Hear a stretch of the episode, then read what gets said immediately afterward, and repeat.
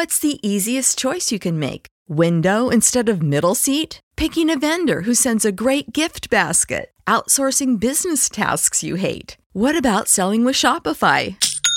Whether you're selling a little or a lot, Shopify helps you do your thing, however you cha-ching. Shopify is the global commerce platform that helps you sell at every stage of your business. From the launch your online shop stage to the first real life store stage, all the way to the did we just hit a million orders stage. Shopify's there to help you grow. Whether you're selling scented soap or offering outdoor outfits, Shopify helps you sell. Wherever and whatever you're selling, Shopify's got you covered. Sign up for a $1 per month trial period at shopify.com slash try. Go to shopify.com slash try now to grow your business, no matter what stage you're in. Shopify.com slash try.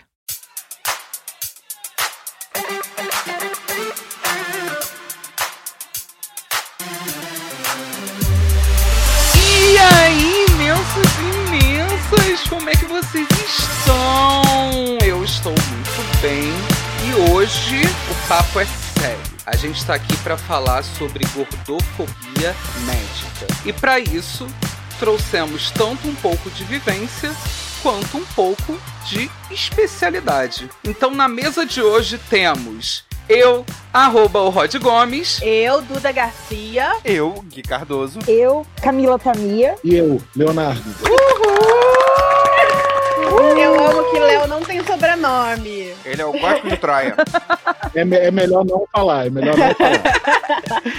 Leozinho do SUS, Leozinho do SUS. Nossa, chegou até aí essa piada. Você falou na- no sábado, meu anjo.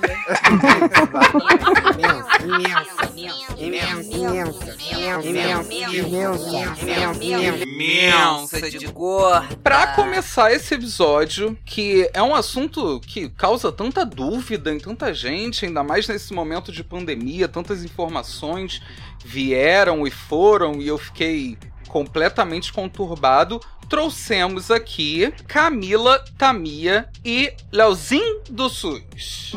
e eu queria saber, a princípio, quem são vocês? Cat, fala pra mim quem é você. Meu apelido é Cat, mas meu nome é Camila Tamia. Eu tenho 32 anos, sou do Paraná, sou motociclista do Cobra Moto Clube, sou uma pessoa formada em moda que desistiu da filosofia pra continuar na moda. Sou uma pessoa com deficiência e sou gorda. E é linda. Obrigada, amiga. Condição, gente. Tem condição essa mulher. Léo, conta pra gente quem é você. Ótima pergunta. Eu tô tentando resolver isso em terapia tem uns bons anos.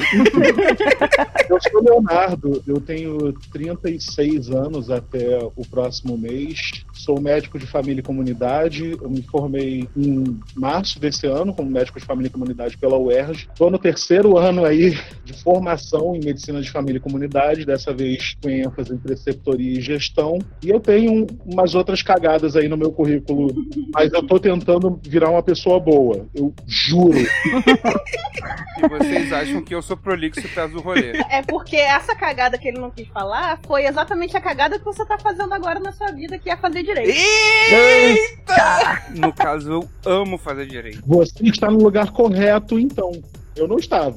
A minha foi publicidade. A minha foi filosofia. Nossa, que terrível. A minha foi microbiologia. Olha que legal, gente. Todo mundo tem a cagada aqui. Todo mundo cagou um dia. Eu só fiz uma faculdade mesmo, desculpa, gente. Ela tem um recorde absurdo. Ela fez uma faculdade de 5 anos numa federal em tempo correto. E teve greve no meio. Encarando greve. Tá, é um orgulho que eu carrego aí no meu currículo. Nossa, que foda. É verdade. Já que conhecemos vocês, fica a pergunta pra todos nós. O que que é gordofobia médica? Gordofobia, a gente já fez um programa inteiro sobre isso, foi o programa 20 com a Malu, que é o estigma da pessoa gorda, a falta de acesso e o preconceito que a pessoa gorda passa na sociedade, como um todo. como a Malu disse no programa, quando a pessoa ela é gorda, ela é gorda em todos os lugares. Então, essa gordofobia vai perpassar vários cenários. Aqui a gente tá falando sobre gordofobia médica porque é dentro dessa questão do acesso à saúde que a gente encontra um dos maiores e mais cruéis aspectos da gordofobia, que é justamente a falta de acesso à saúde, a minimização dos problemas de saúde que a gente pode ter,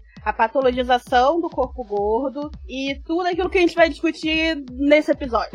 Se eu cheguei num dermatologista para ver uma verruga e eu saí de lá com recomendação para bariátrica, é gordofobia médica? Totalmente. Cat, o que que é gordofobia médica para você? Eu sou uma pessoa gorda desde que eu me lembre, assim, desde sempre. E quando eu era menor, eu sempre passei por nutricionistas, porque a minha mãe é uma pessoa pessoa magra, então ela, tipo, meio que não aceitava muito que eu era gorda, né? E meu pai é gordo. Meu primeiro contato com a gordofobia médica foi num nutricionista, inclusive, que era gordo. Eu tava com um colarzinho de signo chinês e meu signo era dragão. E ele pegou, olhou na minha cara e falou: Ah, mas deveria ser uma baleia ou um elefante. Nossa. E aí eu fiquei meio traumatizada. Eu, com 9 anos, dentro daquele consultório, já peguei um trauma que nunca mais eu fui num consultório de nutricionista. Nunca mais mesmo. E isso me levou mais pra frente a fazer uma dieta louca que eu acabei parando no UTI porque eu emagreci 35 quilos em um mês, em um mês não, três meses. Eu acabei perdendo a vesícula, me deu pancreatite e o médico falou: Meu, você emagreceu rápido demais. E eu nunca mais fui no nutricionista por sofrer essa gordofobia.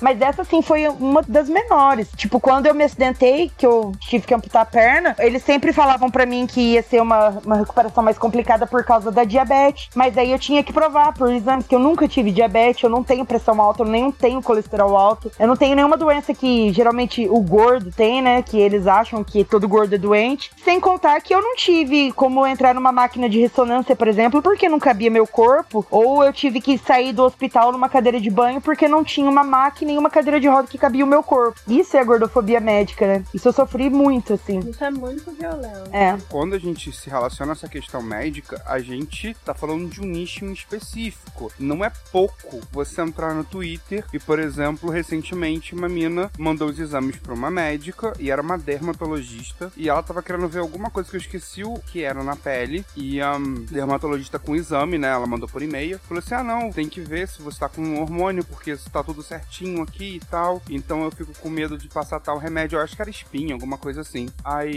ela falou assim: Nossa, você é tão magrinha. E ela não tava com a câmera ligada. Falou assim: Não, mas eu sou gorda. Foi só ela falar que era gorda, mudou completamente. E ela saiu com indicação de bariátrica, como a gente falou no gente. início. Que ela tinha que emagrecer. Não importa o tratamento que ela passasse, não ia funcionar se ela não emagrecesse. E ela, mas você tá com o meu exame aí. Você achou que eu era magra pelo meu exame. Meu Deus. Não, então você passa o ácido tal. E ela já tinha falado falado que esse ácido ela já tinha usado quando era mais nova e tinha dado problema na pele dela. Não, se não for isso, não funciona, você tem que emagrecer. Então, tipo assim, quando a gente fala disso, a gente também tá falando de equipamento, mas a gente tá falando de tratamento de saúde, porque Exatamente. a gente tem saúde, a gente quer ter saúde. Sim. Sim. E para ter saúde, a gente precisa de profissionais aí decentes, né? Eu não tô falando bons, tá, gente? Eu tô falando decentes. Com certeza. Que possam, pelo menos, fazer um diagnóstico apurado. A gente fala da gordofobia médica, mas a gente também fala do enfermeiro, quando a gente tá internado a gente também fala de toda uma equipe Sim. estruturada no local em que a gente tá ali lutando por alguma coisa e a gente não vai ter o tratamento adequado. Eu falo isso sendo filho de enfermeira e irmão de futura médica. Eu vejo aqui em casa e não há preparo. Não. É, a gente não tem, não tem o essencial, se você for ver bem. E aí a pessoa gorda, ela deixa de ir no médico porque ela foi tão coagida a fazer uma bariátrica. Eu, por exemplo, nunca saí de um consultório de ginecologista sem um laudo de bariátrica. Então a pessoa gorda ela vai deixando de se cuidar porque ela sabe que toda vez que ela for no consultório, ela vai ouvir aquela mesma história, o mesmo constrangimento. Isso é horrível. Uhum. É uma crueldade imensa. É cruel. Léo, antes de você ser médico, você é uma pessoa e você é uma pessoa gorda. Você já passou por gordofobia médica? Desde que eu me recordo enquanto indivíduo. Eu venho de uma família que meus pais são da área da saúde, vamos dizer assim. Minha mãe um pouco mais, porque era farmacêutica e trabalhava dentro de um hospital pediátrico. Papai era farmacêutico também, mas foi para outra área, para área industrial. E sempre havia essa preocupação a respeito do formato do meu corpo. Eu era sempre referido como o gordinho, o ali ao lado do gordinho, né? A boa e velha ponto de referência que você se torna. Então, sempre havia uma preocupação com como é que vai ser quando ele crescer. Será que quando ele crescer ele vai continuar gordo? O reflexo disso era, eu sempre era levado em todo tipo de médico que vocês podem imaginar para fazer emagrecimento. Foi quando experimentei antidepressivos pela primeira vez na no... vida. Antidepressivo aos nove? É, pois é. Sabe? Socorro! Gente. O Léo tá contando a história da minha vida aí. e eu tenho uma memória muito clara disso. Foi reavivada depois de eu me tornar médico e depois de, principalmente, eu me tornar médico na atenção primária no Rio de Janeiro. A gente lida com muita saúde mental. A questão é a seguinte: o cara entrou com 80 miligramas de fluoxetina em termos leigos, é como se o cara entrar com a dose máxima de um antidepressivo em uma criança de 9 anos. Gente! Segundo ele, ele dizia: esse remédio aqui é muito bom para emagrecer. Deixa eu fazer uma breve, breve, breve explicação médica que eu dou dentro de consultório. A fluoxetina, de fato, pode vir a auxiliar em processo de emagrecimento quando o processo de ganho de peso da pessoa está associado a um quadro ansioso ou depressivo. Uhum. Não é a medicação que vai fazer você perder peso. Na verdade, quando bem indicada, trabalha outras questões com você e se o seu corpo virar para perder peso, vai acontecer. É uma questão de transtornos alimentares, né, Léo? Exato. Pode ser. É uma forma de se tratar. A questão é, o cara entrou com esse tipo de medicamento em mim, eu fui é, experimentado todo qualquer tipo de medicamento da época, da moda, é, como é que era? Aquela coisa que muita gente ainda usa. Herbalife? Sim, Herbalife, antes dos 12. Nossa! Herbalife usado errado pode provocar danos no seu fígado. É um negócio muito perigoso. Isso não é legal de fazer com uma criança. Uhum. Então, assim, eu tive essa vivência inteira. A coisa foi ao longo de toda a minha vida, até alguns poucos anos. Eu repito, eu tenho 36, tenho duas graduações e até muito pouco tempo, meus pais ainda se achavam no direito de definir através de intervenções médicas, se intervir no meu corpo sabe? Sim. Então, quando eu vejo uma pessoa entrando no meu consultório e eu sei esse olhar que ela está olhando para mim, eu falo assim: olha só, como é que eu posso te ajudar? É tudo que eu preciso falar para essa pessoa. O quanto ela quiser se abrir, é o que ela vai se abrir. O Guilherme falou muito bem. O ideal seria se a gente tivesse uma classe médica que fosse decente. Sim. Não tô querendo me colocar como floquinho de neve, alecrim dourado. Mas a questão é, é necessário haver algum tipo de autocrítica para a categoria médica. Sim. Devo ressaltar, a categoria médica jura que é uma classe, e isso é um problema. Seria tipo assim, classe A, classe B, classe média, classe alta e classe médica? Exato. Que está acima de todos Sim. os saberes e poderes e... Não é uma questão de estar acima dos saberes, é de ter um lugar notoriamente privilegiado, reconhecidamente privilegiado, orgulhosamente privilegiado, e que vai usufruir dele mesmo. Quantas vezes você não não ouvi falando, não, mas eu sou médico. Sim. É, a carteirada de engenheiro que rolou outro dia, né? Aqui no Rio de Janeiro. Aquele final de semana que teve a treta de São Paulo e Mano Rio, a de São Paulo foi médico. médico. Com educação Nossa. europeia. Com educação europeia e americana a leitura que eu tenho, e me dói ter que falar isso, é que a classe médica não prepara para reconhecer o corpo gordo como um corpo. Sim. Todos os modelos nos quais o conhecimento da medicina se debruça, o padrão é o magro. Sim, com certeza. O resultado disso é, gordo é um defeito. Sim. Toda vez que um médico com esse pensamento cartesiano olha para o corpo gordo, ele já a prioristicamente vê um problema. Horrível, né? Péssimo. É, é necessário reformular isso. Você já está contando um pouco sobre essa questão de como a categoria médica. E aí vamos aprofundar essa categoria médica, sim, porque eu acho que essa crítica é válida e mostra a realidade, né? Que se mostra como categoria, se porta como categoria. Sim. Já que você está falando um pouco sobre essa categoria médica, como são esses ensinamentos, como essas pessoas aprendem a lidar com pessoas gordas, eu queria saber se a categoria médica aprende a lidar com pessoas ou é só mais um corpo que tá ali na frente. Na verdade, verdade, a noção que me parece, isso aí eu imagino que tenha sido porque eu entrei na faculdade de medicina já com bastante idade, considerando a média. Uhum. Então, eu entrei já com outro olhar, eu já tinha uma postura mais crítica em relação às coisas. Algumas coisas que me eram faladas nunca desciam muito bem pela garganta. E respondendo a tua pergunta, antes que eu me esqueça, né? Não, médicos não são ensinados a trabalhar em pessoas, não. Eles são ensinados a trabalhar em homens, eles são ensinados a trabalhar em mulheres, alguns, tá? Nem todos são ensinados. Uhum. Qualquer outra coisa no meio disso ou é ignorada ou patologizada. Que é o nosso caso. Sim, o que é nosso caso, em vários setores. A gente tem uma visão muito guiada para aquilo que é vendido como normal, né? Você precisa ter uma massa corporal condizente a esta tabela aqui. Se você foge a esta tabela, o cara olha para você, faz uma meia dúzia de medições, meia dúzia, né? Desculpa, três medições, te coloca dentro de uma tabela, desconsidera completamente sua vida, sua existência, o que você é, qual é a tua história, o que, fez, e fala: Hum, eu acho que você tem um problema. Tá, por quê? Porque você não tá na zona verde, você tá nessa outra zona aqui, dessa outra cor, que provavelmente a farmacêutica que apareceu lá no consultório daquele cara entregou para ele um papel laminado bonito, com cores vibrantes, o nome do remédio num lettering maneiro, sabe? É nesse nível o capitalismo dentro do ambiente médico, Léo? No privado é. Caralho. Exato. Eu tô indo no extremo, entendeu? Sim. A gente tá em crise com o capitalismo, assim, a gente tem uma crise muito grande de capitalismo, né? Acho que a gente não tem um negócio do aceite mesmo. Eu acho que em 19 do 10 de 2020, às 9h32, que é o momento agora que a gente está gravando, quem não entendeu até agora que este sistema está fadado a ruir Exato. e nos implodir todos, quem não entendeu isso ou não pode entender, não é por culpa dele, é porque a pessoa está tão aprisionada nesse negócio que a única realidade que consegue enxergar é essa, porque é difícil olhar para fora. Com certeza. Ainda mais que você tá com fome, sei lá, é, é, foda. Não tem como. Tem gente que não pode pensar nisso, porque sem tempo, irmão. Sem tempo, irmão. Sem tempo, irmão. Toda essa galera é a galera com a qual eu lido todo dia. É o cara do iFood que tá com pressa, porque ele tá com dor nas costas e ele tem que voltar pro aplicativo daqui a pouco. Então tem como uma consulta ser meio rápida. E às vezes esse cara é gordo. E aí o maluco já entra olhando para mim com aquela cara de sério. O que é também o outro lado do espelho, né? Uhum. O paciente que entra no consultório médico, vê um médico gordo e fala: Ah, não, porra, me fudi. Imagina um médico tradicional, tá? É porque eu nem consigo pensar nessa hipótese aqui, porque simplesmente não acontece no consultório. Ah, já sei, eu vou, eu vou imitar uma consulta que eu, que eu assisti sem ter falado que eu era médico. Né? Uhum. Foi acompanhando uma pessoa muito próxima a mim. Ah.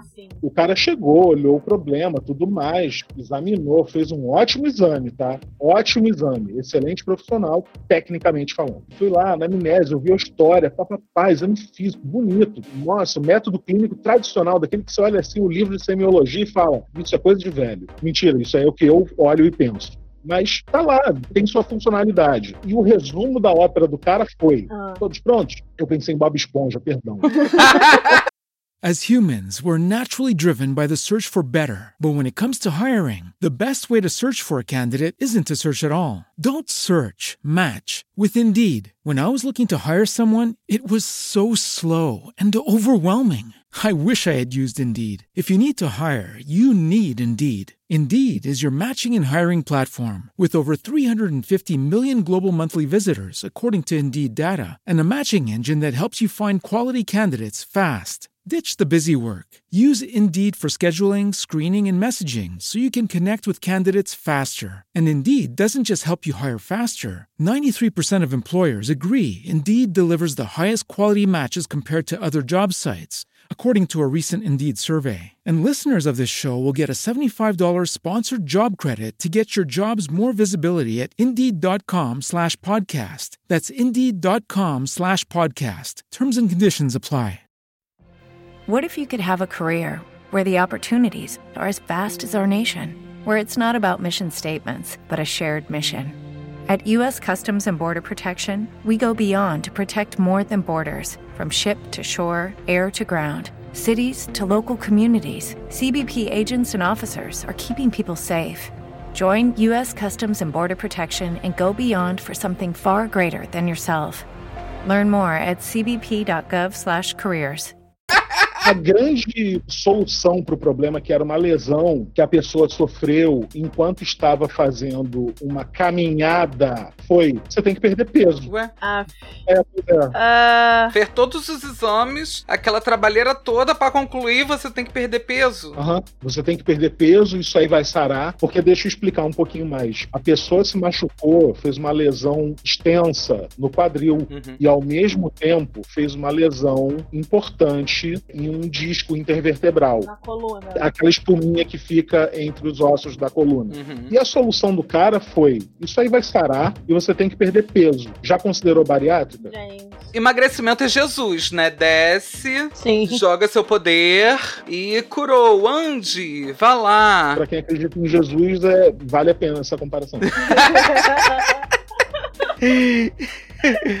Camila, Eu. conta agora pra gente um pouco do que, que você já viu do lado de cá da mesa, né? Do lado que eu tô também, né? Uhum. O que que você já passou, principalmente tendo em vista que você passou por um procedimento na perna, né? E que isso deve ter sido uma complicação muito grande por causa do teu peso e por causa da gordofobia médica. Conta pra gente como é que foi isso. Segundo a boca dos gordofóbicos, eu não ando porque eu sou uma pessoa obesa, folgada e acomodada. Ah, puta que pariu, hein? Eu ouço isso todo dia, da minha família, dos meus amigos, de desconhecidos. Eles acham que eu não tô usando uma prótese porque eu tô acomodada e porque eu tô, eu tô gostando de andar na cadeira de roda, assim, sabe? Ou de muleta. E ninguém vê que não tem uma prótese que seja boa o suficiente pra uma pessoa de 130 quilos, entendeu? Uhum. Até tem, mas ela custa, tipo, no meu caso, que eu perdi abaixo do joelho, ela vai custar uns 45 mil reais aqui onde eu moro. Socorro. E eu não tenho essa condição de comprar. E detalhe, não é uma coisa eterna. Você tem que ficar trocando de dois em dois anos, ou conforme for estragando peças, porque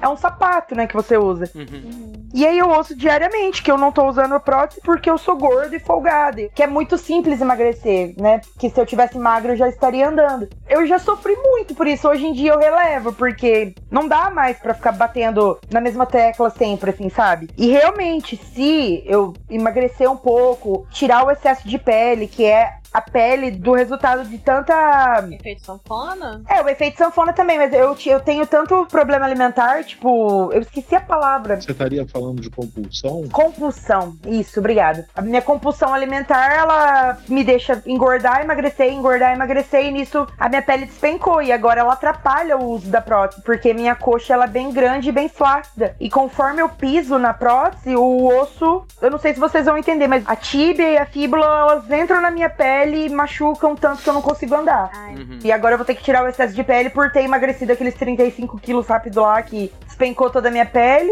E tudo se resume a emagrecer na minha vida. Tipo, as pessoas acham que se eu emagrecer, o milagre vai acontecer. E eu vou sair andando assim, como se eu nunca tivesse perdido a perna. Inclusive, Camila, se você quiser atropelar essa galera aí com a sua triciclo, a gente também resolve isso. Eu Tá já bom. pensei demais nisso, mas eu não posso perder meu réu primário. A gente vai junto, a gente faz tipo um. Qual é o nome daquele filme, gente? Mad Max. Se bem que atropelar a gente no Brasil não dá nada, né? Porque o Piá que me atropelou tá solto, não me paga nada e tá feliz aí, vivendo a vida dele. Como assim, solto? Ele não foi preso, ele era um moleque bêbado de 19 anos que tava na contramão, me atropelou, passou por cima de mim, eu fui arrastada uns metros com moto e tudo, debaixo do carro dele, e ao invés de parar, ele ficou dando ré em cima de mim pra tentar fugir. Gente. Eu creio que seja pra tentar fugir, não pra tentar me matar, né? Não sei, fica aí no ar. Gente, que ódio. Atropela também, a gente consegue uma transação penal, tá suave. Não precisa de nada, é só levar Léo com a gente. Né? Tá carteirada de médico, ainda vai o Gui e fala assim: eu sou advogado, a gente só vai ter que Não esperar um pouquinho o negócio do formar, tá? O poder tá do nosso lado. Meu irmão também é advogado, precisa Pô, Vambora, vai ser tudo na base da carteirada, porque é assim que as coisas funcionam. Na né? base da carteirada e na base do dinheiro. Porque, tipo, esse menino ele conseguiu renovar a carteira dele com 19 anos na carteira provisória. Eu não sei como. Gente, Talvez seja porque o pai é engenheiro da cidade, a mãe trabalhava na prefeitura, não sei, né? Eu não consegui renovar minha carteira, mesmo tendo mais de 10 anos de carteira. Eu tive que fazer uma carteira especial, estou fazendo aspas aqui, especial pra pessoa com deficiência. Então eu, tipo, Tipo, a coisa que eu mais gosto de fazer na vida, que é andar de moto, me foi tirada. Eu agora posso andar de moto desde que ela tenha o sidecar, que é aquele carrinho do lado ou triciclo. Uhum. Enfim, né? Você não tem aquele documento que te garante isenção tributária? Tenho. A pessoa com deficiência, ela ganha até 30% de desconto no, na compra de um automóvel novo. Usado não vale. Aí quem tem dinheiro para comprar um automóvel novo, né? Eu, no caso, não tenho dinheiro nem pro novo, nem pro velho e nem com desconto. Entendeu que eu abandonei o direito? É, foda.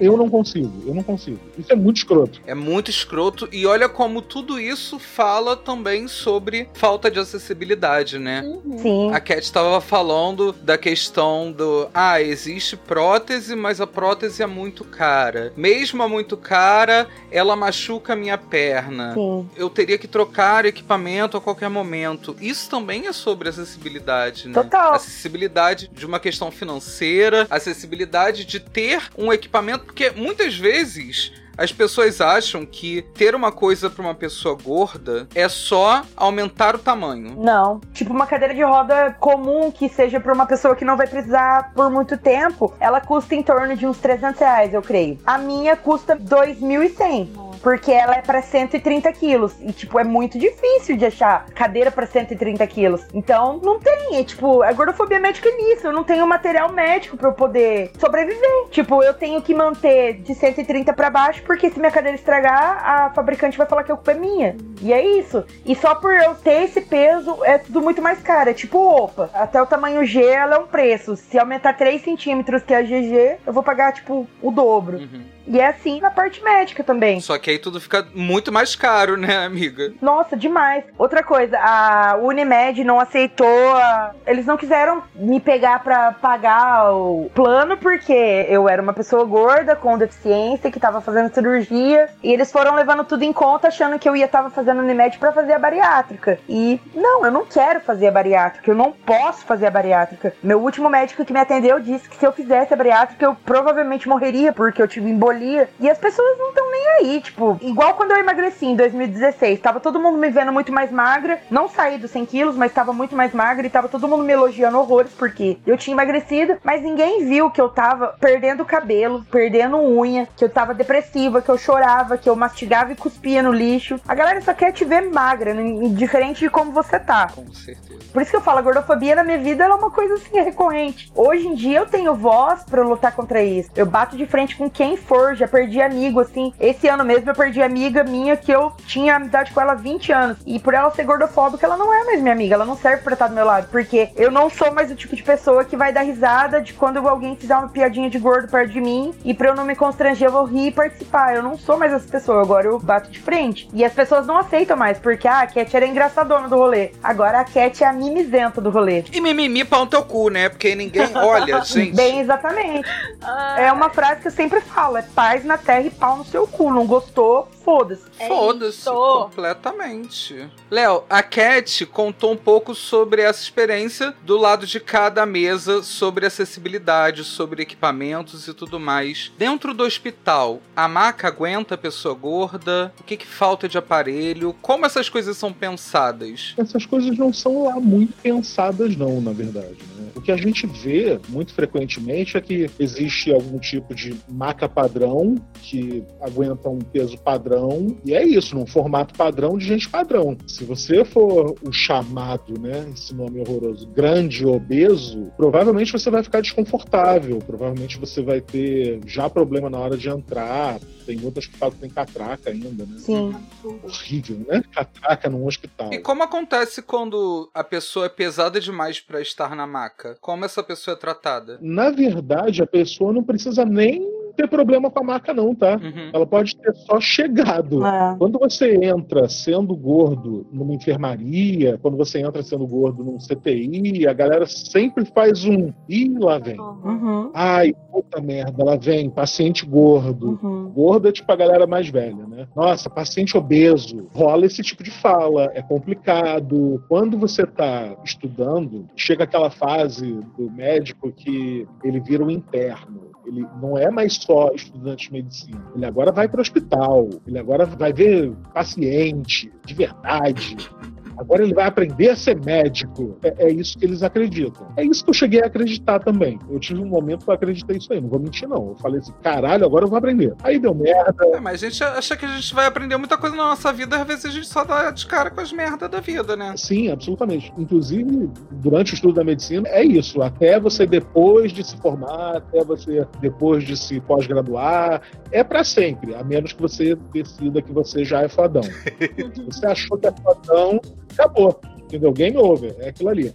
Você tem aquela sua receita de bolo, que você vai aplicar o seu bolo, porque o seu bolo é gostoso, o seu bolo dá certo há 30 anos. O paciente entra gordo, tem que perder peso, porque senão não tem tratamento. Porque o meu bolo é o sabor paciente magro. Entendi. Uhum. Não tem explicação. Eu não sou nenhum grande especialista em traumatologia, eu não sou um grande especialista em ortopedia, eu sou um médico de família e comunidade, que é uma especialidade que abrange todas as áreas da medicina. A gente é responsável por resolver 80 a 90% dos problemas comuns de saúde, de pessoas. Uhum. A gente é treinado para isso. E eu sei atender alguém melhor que aquilo ali, cara. Sim. Citando novamente Cardoso Guilherme, é só ser decente. Se liga, essa pessoa se machucou fazendo uma atividade física. Você não prestou atenção no que essa pessoa falou.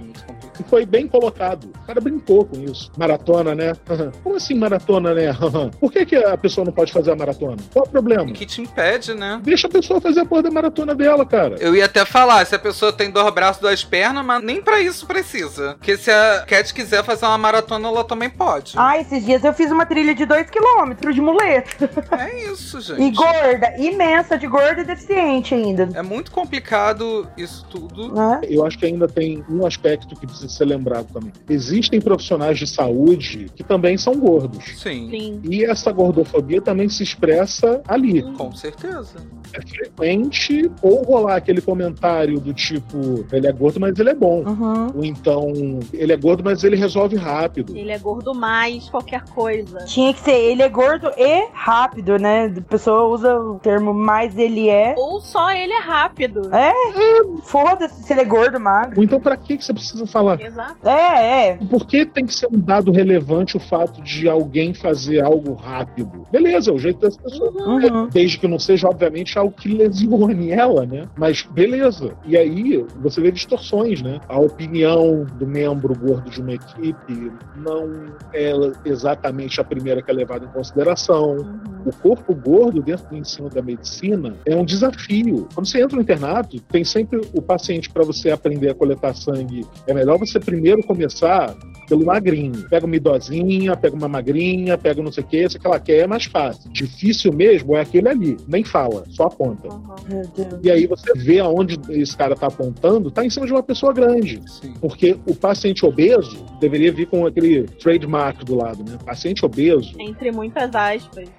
É um estorvo, é um incômodo. Sim. Porra, porque esse cara não emagrece. E essas coisas passam dentro dos estar médicos. Onde você quer que tenha um grupo de médicos, isso vai estar na cabeça de algum deles em algum momento. Por mais que ele vigie, vai acontecer. Claro, existem coisas que realmente são difíceis. Vou entregar a minha idade. Se você levantar a Kate Moss da cama, não vai ser a mesma força que você vai empregar para levantar liso. Sim. Viu? Eu sou moderninho também.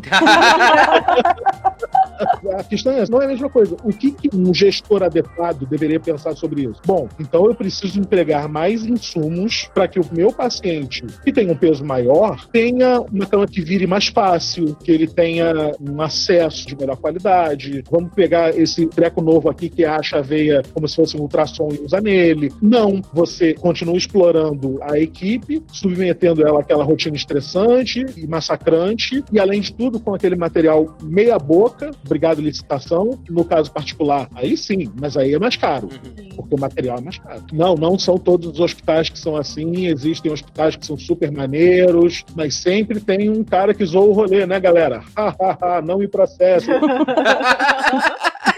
Mas a questão é, o cara vai chegar no paciente gordo já de má vontade. Sim. Ele vai ter um equipamento, mais ou menos. Não vai ser feito para aquele corpo ainda, né? O cara tem que improvisar. Peraí, eu vou ter que pegar a agulha maior aqui para pegar o teu braço. Nossa, sim. Ela mais larga, ela machuca mais na hora que entra. Uhum. Sim. Mas o cara não tá nem aí. O cara quer colher a porra daquele sangue logo, porque ele tem mais cinco sangue para coletar. Em parte eu entendo. Mas, porra, é foda, né? Então, assim, o corpo gordo é sempre um desafio. Se ele não é um desafio a ser superado, ele é um desafio que eu vou ter que aturar. Sim. Essa visão é uma visão muito frequente, é muito triste a gente ter que falar disso, mas existe um movimento de olhar pessoas, independente de seu formato, independente do seu peso, independente de quem seja, existe um movimento para olhar as pessoas assim e atender de uma forma mais humana, porque esse modelo médico pressupõe um distanciamento emocional, afetivo muito grande. Isso não significa que você vai sair abraçando e beijando todo mundo e tudo mais, embora você possa, é cabível dentro de uma consulta médica haver uma abraçoterapia. Às vezes é importante pra caramba que isso aconteça. Às vezes é só aquilo que a pessoa foi buscar. Exato. Uhum. Eu não posso falar que eu tive tanta gordofobia de todo mundo que me atendeu nos hospitais.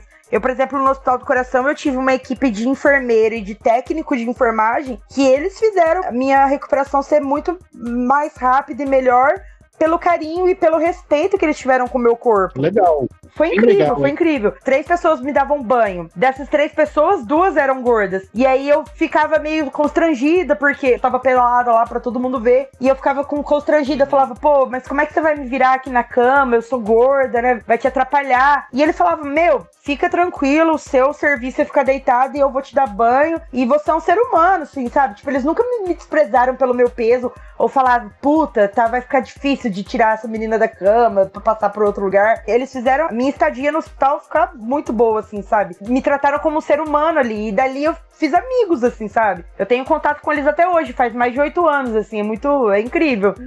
Ai, que legal. Mas isso no, no hospital que não foi na minha cidade, porque na minha cidade eu fui tratada que nenhum peso morto ali. Foi horrível. Pra você ver como o negócio é tão fora da curva que você consegue dizer exatamente aonde foi que tinha uma equipe que foi capaz de te tratar como ser humano. Sim. É verdade. Sim, eles marcaram minha vida mesmo, assim, sabe? Horrível, né? Porque pra mim foi a primeira vez que eu entrei num hospital e eu fui tratada decentemente. Teve médico que me tratou como a gorda que teve embolia, lógico. Foi raras exceções, assim. De resto, eles me trataram, era a Camila Tamia ser humano, não a Camila Tamia gorda. Eles marcaram mesmo a minha vida como uma pessoa que sofreu gordofobia médica a vida toda, entendeu? Que ótimo que você teve essa experiência. Sim, Porque muita gente realmente não tem. é. E eu acho que isso é muito reflexo do que Léo tava falando sobre esses ensinamentos, né, da própria medicina, uma medicina arcaica muitas Sim. vezes e tudo mais. E o que eu achei interessante que Léo falou foi sobre a questão de ter um novo olhar sobre essa consulta, esse atendimento, né, um novo olhar médico para pessoas plurais, porque aqui no Imensa a gente lida com pessoas gordas, mas existem um milhão de tipos de pessoas diferentes. E eu acredito que exista uma necessidade específica para diferentes tipos de pessoas. Total. E aí, Léo, eu queria te fazer uma pergunta muito simples, muito básica, que talvez até perpasse muito a cabeça das pessoas. O médico, ele é o dono de todo o saber do mundo ou ele precisa ter que se atualizar conforme os estudos vão saindo? Eu acho que nem o médico mais atualizado, mais incrível, assim, faz de conta que o House existisse de verdade e ele fosse uma pessoa do bem. Nem essa pessoa teria todo o saber.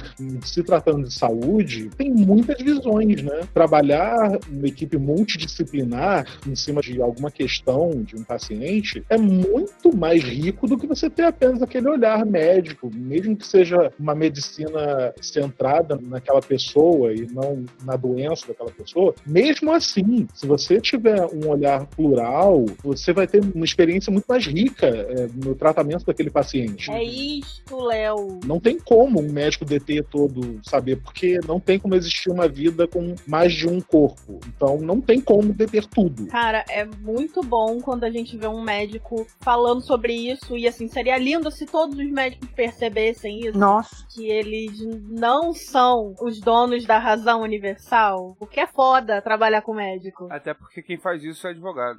E eu namoro essa porra. Olha só que inferno. E eu fico muito preocupado porque, de certa forma, a gente aqui tem acesso a algum tipo de informação, a gente consegue discutir esse tipo de coisa, mas e a minha vizinha que furou o pé e vai ali no postinho? Será que ela tem essa noção de que talvez o médico não seja o dono da razão e que tá tratando ela de uma maneira escrota, ridícula, que tá reforçando esse estigma, uhum. que tá fazendo com que ela se sinta uma bosta e que muito provavelmente pode até não estar tá fazendo né, o procedimento adequado para aquela situação. Isso é muito, muito complicado. E é um problema que a gente tem enquanto sociedade de colocar todo o poder na mão desse médico, né? Sim. Com certeza. A gente já falou aqui sobre isso, de que esse médico é visto como uma classe, né? Como um ser superior. Ele traz a verdade daquele corpo. A partir do momento em que o nosso corpo tá aí para ser esmiuçado, para ser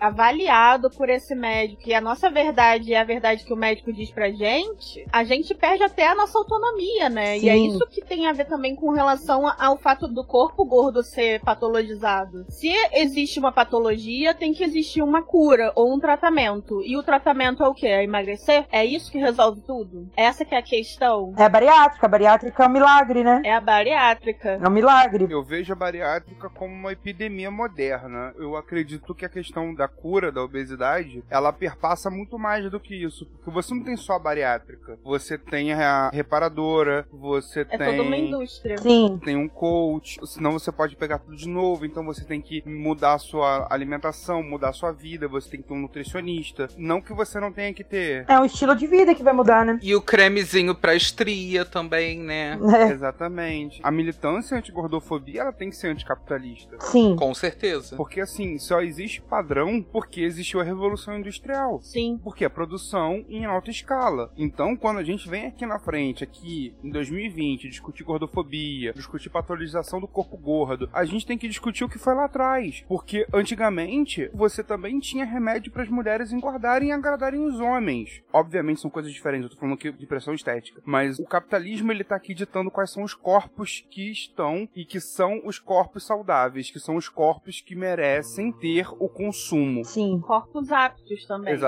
Tudo isso atravessa o movimento aqui da luta anti-gordofobia. Então eu vejo a bariátrica, né, o Guilherme não tem base científica médica nenhuma para falar isso, mas eu vejo a bariátrica como uma epidemia. Porque a Camila falou quantas vezes eu fui no ginecologista e saí com um coisa de bariátrica. Isso aconteceu com algumas amigas minhas. A ponto de falar, ah, não, você tem que fazer uma bariátrica para você engravidar. É, já ouvi isso. É. E a pessoa nem queria engravidar, tá? Exatamente. Gente, eu concordo absolutamente com a questão do anticapitalismo e essa interface com o cuidado, mas eu acho que a gente não pode também levar tão a ferro e fogo essa questão. Existem indicações clínicas onde faz sentido haver intervenções cirúrgicas. Sim. Sim. Também precisa não olhar apenas pelo lado da má indicação clínica. Só que o que a gente está falando aqui também é uma questão de que é muito mais frequente ser uma coisa má indicada. Sim, mas mal prática é uma coisa comum. Sim. O problema é quando mal prática é colocada como protocolo. Sim. E é, é justamente isso. É uma indicação compulsória de bariátrica, né? Só pelo fato do tamanho do corpo. Existem indicações adequadas. A cirurgia Sim. não foi inventada com o propósito de ganhar dinheiro. O cara que bolou esse negócio estava preocupado com outra coisa. Sim. Dentro da mentalidade dele, ele estava tentando resolver um problema. Sim. A subversão disso é, é, um outro assunto. Mas é disso que a gente está falando. Exato. Eu acho que vale a pena a gente ressaltar uma fala que passou muito rapidinho da Camila, da pessoa ter que adotar um estilo de vida novo. Sim.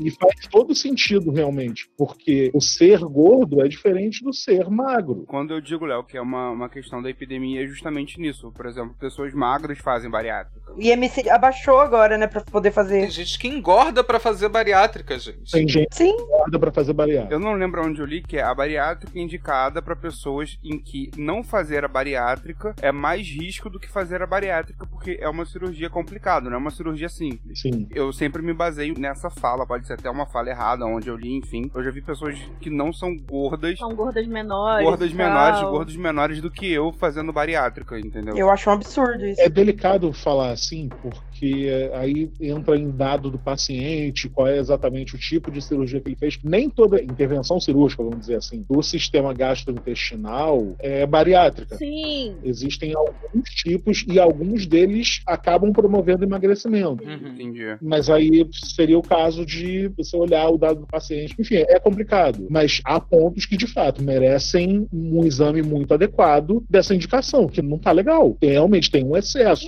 Eu concordo com vocês. Eu acho que as pessoas falam que fazer a bariátrica é uma maneira que a pessoa, tipo, corta um jeito de emagrecer mais fácil. Eu não creio que a bariátrica seja uma maneira de emagrecer fácil. Eu creio que ela é a maneira mais complicada de se emagrecer. Ela não vai te permitir, por exemplo, comer como você comia antes. E não que o gordo coma desesperadamente rápido ou muito. Ele só não vai te permitir, por exemplo, comer comida sólida por três meses, a princípio. Ou você não vai poder tomar nada com gás porque é perigoso estourar o ponto por dentro e você morrer, como eu já vi que aconteceu. E isso vai se prolongar durante a vida. Você vai ter que tomar vitaminas durante a vida, você vai ter que se policiar, você vai ter que estar consciente que você vai ter dump. Então, é uma coisa que não é fácil. Emagrecer com a bariátrica não é fácil. Do mesmo jeito que emagrecer com dieta também não é. As pessoas elas acham que a bariátrica é um milagre da sua vida. No meu caso, eles acham que se eu fizer a bariátrica eu vou milagrosamente sair andando e aí eu vou resolver todos os problemas da minha vida e minha depressão vai passar, mas ninguém conta que a bariátrica ela pode fazer a pessoa ter vícios depois da cirurgia, porque a pessoa ela operou o estômago, ela não operou a cabeça. Então, eu vou continuar sendo a Camila depressiva que tem compulsão alimentar pro resto da vida, mesmo com 90 quilos a menos. Talvez você mude a compulsão, né? Sim. Aí vira um cigarro, vira bebida, Exatamente. vira outras coisas. Exatamente. Isso tudo a gente vai tratar, gente, num episódio só voltado pra bariátrica.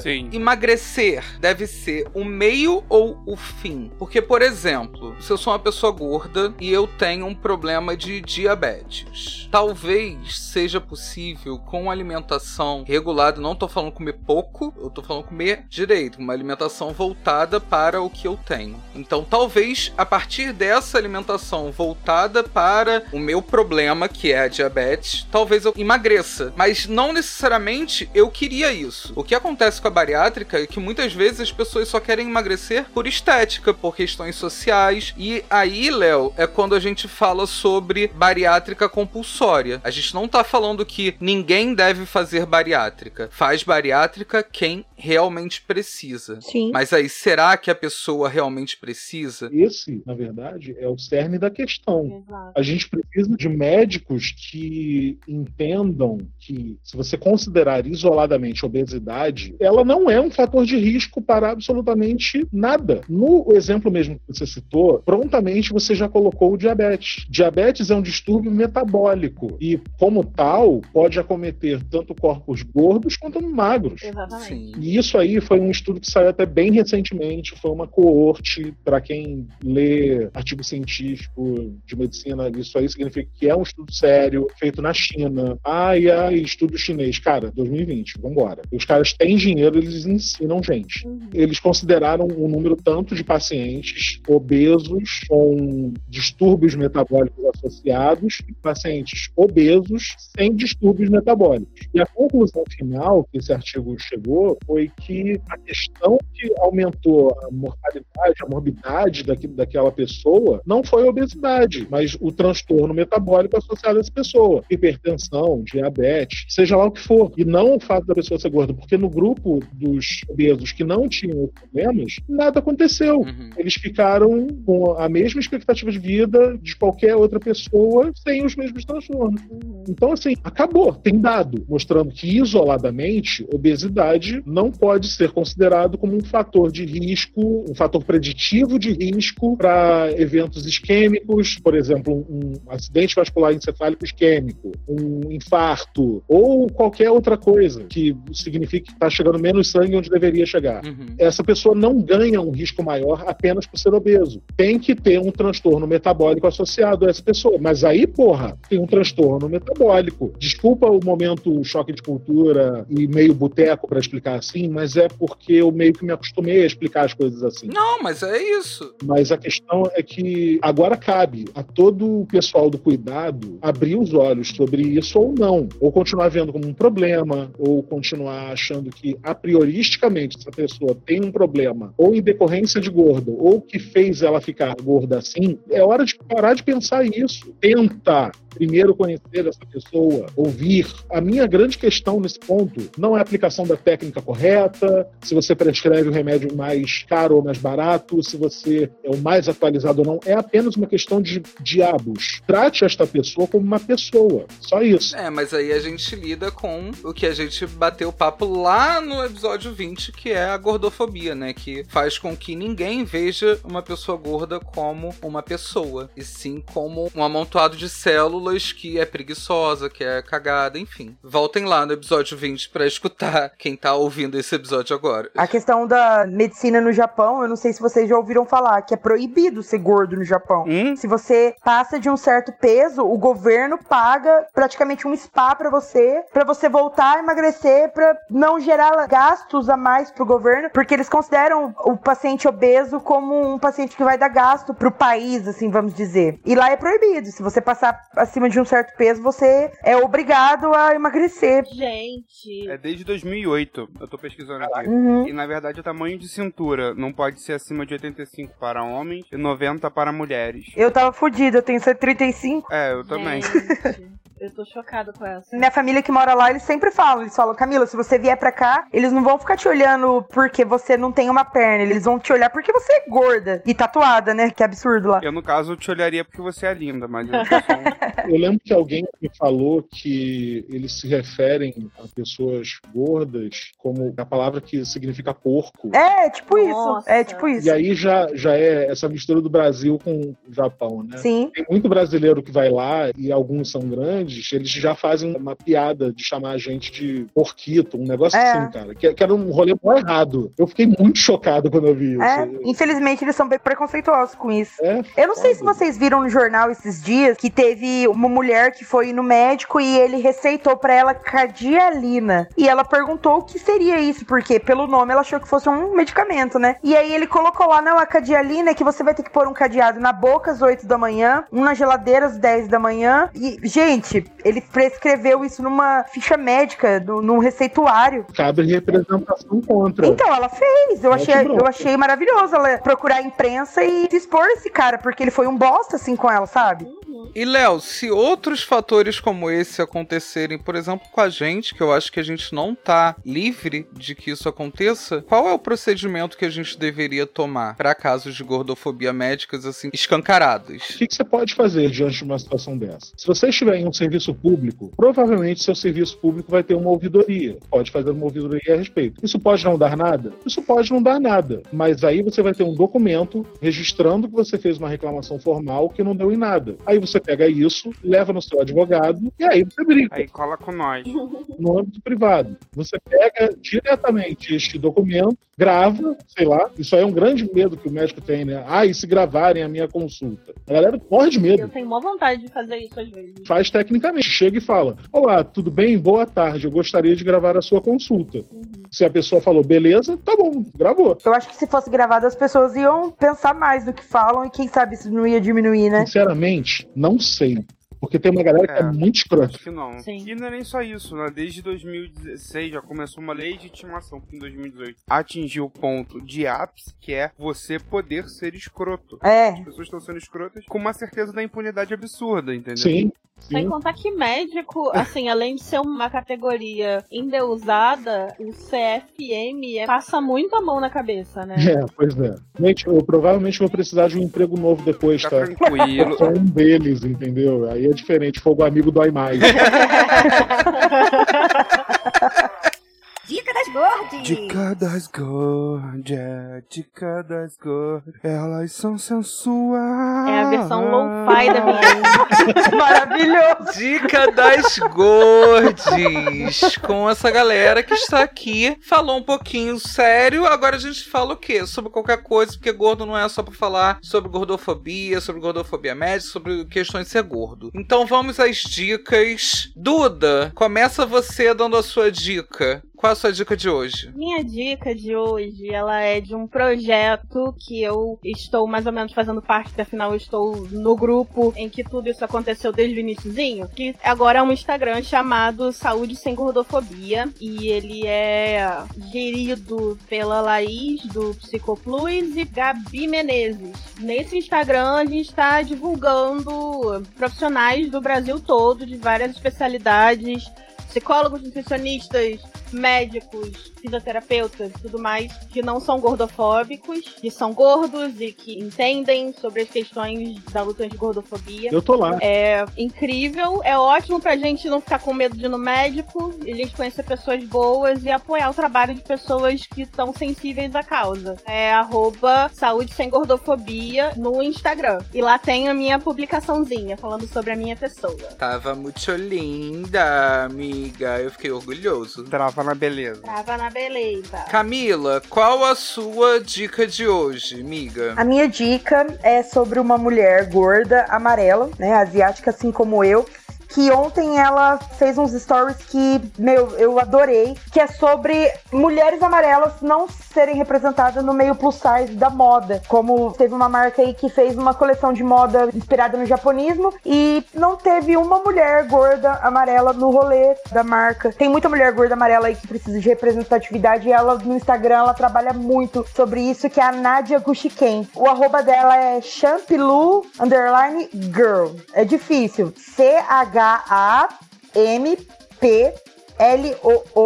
underline girl com G-U-R-L. Complicado, mas a gente vai botar lá nas nossas dicas no Instagram. Não esqueçam de dar uma olhada lá nos stories. Ela é maravilhosa. E muito legal que você trouxe essa dica, amiga, porque realmente é uma coisa que eu acho que a gente nunca nem tinha tocado nessa questão aqui no Imensa, né? Uhum. De pessoas asiáticas ou de ascendência asiática. Uhum. Muito bom ter você aqui e também trazer uma dica maravilhosa como essa. Obrigada. Arrasou. Gui, qual a sua dica? Eu vou falar de série, porque eu adoro indicar série, e assistam as séries que eu indico que eu assisto as melhores séries. Pronto, sommelier de série, vai. eu vou indicar uma série que ela é bem levinha, tá? Ela, ela é bem família. É pra você pegar aquele teu tio que adora fazer piada e botar do seu lado todo mundo pra assistir Lovecraft Country. Vai ser lindo, é bem levinho. Ai, gente, eu tô com tanto medo de ver essa série. É pra botar a família brasileira pra assistir essa série. E a família americana principalmente. Não, a família estadunidense, americana eu Sim. também sou, eu não quero ser confundido Sim. com aquele povo. Pra quem não sabe, Lovecraft Country é uma série de terror baseada num livro chamado Lovecraft Country, que tem um pano de fundo as histórias da mitologia criada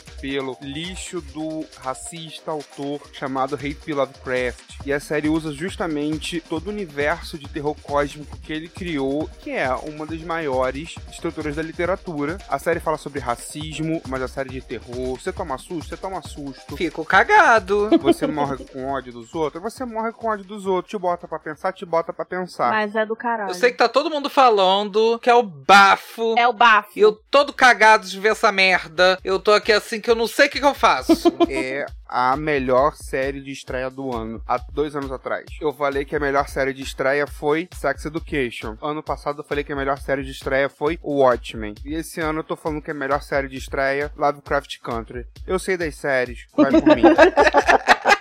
E essa série ela tem na Amazon, na Netflix, alguma coisa ou tem que baixar? Ela é da HBO e aí você pode procurar aí em, né? Pirataria. A Beleza. série é incrível, os personagens são incríveis, os atores são maravilhosos. Trazem vários atores negros que a gente não tá acostumado. Obviamente, tem os atores e atrizes mais famosinhos, mas também tem uma galera nova, uma galera que tá começando. A série é produzida pelo Jordan Peele e pelo J.J. Abrams. A showrunner e roteirista é a Misha Green. A maioria dos diretores são mulheres pretas que dirigem os episódios. Então, assim, é uma série que tá sendo muito bem cuidada. É uma série que tá sendo feita com carinho, com uma estrutura que tá trazendo muitas vozes de mulheres pretas, de pessoas pretas. Então, assim, é muito boa mesmo. Não só o que você tá vendo, como toda a estrutura que tá por trás disso. E provavelmente por isso que consegue chegar uma mensagem muito boa. Ai, gente, que máximo, Gui. Eu quero muito assistir, mas estou cagado de medo.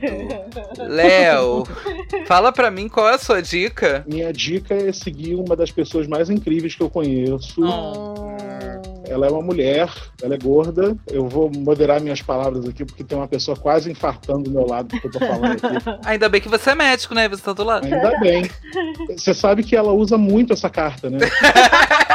A gente conversa um dia sobre isso. A minha companheira, a Maristela, com esse nome, muita gente não saca, mas a Maristela é a Mari, do tamanho P, até ontem, literalmente, que num surto, ela decidiu trocar tamanho P para underline, e aí escreve assim, Maristela, mas entre cada letra você coloca um ponto, porque ela quer deixar muito difícil de ser encontrada. Nem parece que trabalha com isso. É underline M. Ponto A, ponto R, ponto I, ponto S, ponto T, ponto E, ponto L, ponto A. Valeu, Luciano Huck, pau no seu cu. cara, soletrando, tá ligado?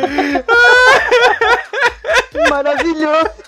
Mas se você não tiver a paciência de escrever isso, porque eu te entendo, querido, se você escrever na sua busca do seu Instagram Marix, com um X no final, você encontra. Já achei, tô seguindo. Minha companheirinha de vida, ela adoraria que eu falasse agora coisas do tipo minha luz e minha estrela. meu iaiá, meu ioiô. A questão é que eu não sou esse tipo de pessoa, mas eu tô registrando aqui só para ela saber que eu registrei e alguém vai ouvir que eu falei isso alguma vez na vida, ela deve utilizar isso no meu aniversário para me humilhar publicamente. Mas você falou do amor de sua vida, mas não falou qual é o rolê. Conta qual é o rolê. Eu vou deixar a pobre falar, eu vou dar voz. Ah, bafo! Ai. Eu sou mestra em criação e produção de conteúdo com foco em entretenimento pela FRJ. Com licença. Estou há 10 anos produzindo conteúdo sobre moda e comportamento que na época era plus size, não é mais, entendeu? Comportamento gordo. 10 anos de uma militância que eu falo que não é uma militância tão agressiva, sabe? Acho que todas as militâncias elas têm níveis diferentes e cada uma tem o seu valor. Por exemplo, eu, ao invés de investir tempo e tudo que eu tinha, obviamente, no meu blog ou então no meu IG, alguma coisa assim, eu me embrenhei pro lado corporativo, sabe? Uhum. Deu oportunidade para muita gente. E gente que era boa, só que não tava no radar, sabe? E isso é uma coisa que eu acho importante falar, sabe? Uhum. É militância gorda que acontece de dentro das instituições para fora. Mas assim, demorou três anos para eu chegar nesse momento e não é uma militância que tem muito palco, por exemplo. Uhum. É uma militância que não tem palco porque eu não grito. É verdade. Uhum. É verdade. No final das contas, a militância que é responsável por educar a galera é a que tá todo mundo vendo, divulgando. E aí a gente tá falando agora, por exemplo, a militância de vocês é tipo, é educativa. Sabe? Sim. É extremamente importante, ainda mais no país. Não é meio. Desculpa, gente, fiz uma discussão para falar, gente, me segue lá, entendeu? Maravilhosa. Eu vou sair porque quem tem que. Ah, é o Leozinho do. Beijo, Mari. Qualquer dia cola aqui ela no é mestra, ela. Quero andar com ela no recreio. Aí eu já fico pensando suruba logo, Mari. Quarentena. Muito né? difícil. Eu vou me abster de qualquer tipo de resposta a isso para manter uma fachada de moralidade. Tudo bem, até porque a classe médica pede, né, amiga? É, exatamente, exatamente. É. A classe médica. A classe Sou classe médica. Oi, quê? Essa foi a minha indicação. Eu recomendo. Eu gostei que você deu a indicação, a indicação brotou aqui no episódio. Incrível. Tecnologia faz essas coisas, né? Rod, você tem uma dica também, amor? A minha dica é um Instagram, já que a gente está em processo eleitoral que tá rolando aí, que ninguém puxou isso daqui, mas eu vou puxar. Um Instagram que eu vou dar a dica é Vereadores que Queremos. Tudo junto, arroba Vereadores que Queremos. É uma plataforma suprapartidária, ou seja, tem pessoas de vários partidos, não necessariamente é ligada a um partido, e ela indica pessoas, candidatos progressistas, candidatos negros, candidatos LGBTs, mulheres, candidatas na sua cidade, diversas cidades no Brasil. Eu gostaria muito que vocês entrassem lá e dessem uma olhada, né? Porque se a gente precisa de acessibilidade, também é importante que a gente tenha noção de quem a gente está votando para que dê suporte para as áreas né, do governo. Sim. Pegando o gancho na questão dos vereadores, tenta ver qual é o posicionamento do seu candidato em relação à saúde pública. Defendam o SUS por favor. É, 2020 é absolutamente o ano que a gente precisa se apoderar do SUS, cara. A gente não precisa fazer nada, ele já existe. A gente está em uma pandemia mundial, né? Compara o número de mortes americanas, lá não tem SUS. Pois é. Você acha às vezes que não precisa, mas você vai precisar. Com certeza. Sabe, se amanhã depois você for mordido por um cachorro na rua, você vai ter que ir na clínica da família. Uhum. A vacina, né, que a gente está aguardando aí, se vier por intermédio do governo, é o SUS. É isso. Se você chegar lá e for bem atendido, olha que maneiro que poderia ser, né? Uhum. Então, assim, a mudança parte da gente também. Vambora. É sobre isso. Queria muito agradecer a vocês. O Imensa está muito feliz de receber vocês para falar sobre esse assunto que é tão importante, necessário e urgente na comunidade gorda e na comunidade em geral. Muito obrigada, foi maravilhoso. Muito obrigado Voltem mesmo. sempre. Depois da pandemia, vamos dar uns rolês. Vamos, quero, por favor. Eu que agradeço, gente. Vocês são as verdadeiras estrelas. Eu sou apenas um médico. Ah, Maravilhoso. Léo, aproveita que você tá falando e fala onde que a gente te encontra nas redes sociais. Bom, eu faço parte também da rede de médicos não gordofóbicos, que a Duda citou mais cedo no podcast. Vocês também me encontram no LinkedIn com o meu sobrenome que é delicado, meio chato falar, mas eu tô lá como Leonardo Gothic Troy. G-O-T-T-G-T-R-O-Y. É por isso que soletrar Maristela é fácil, entendeu? Uma vida soletrando gótico de Troia. Eu sou treinado há mais de 30 anos em soletrando.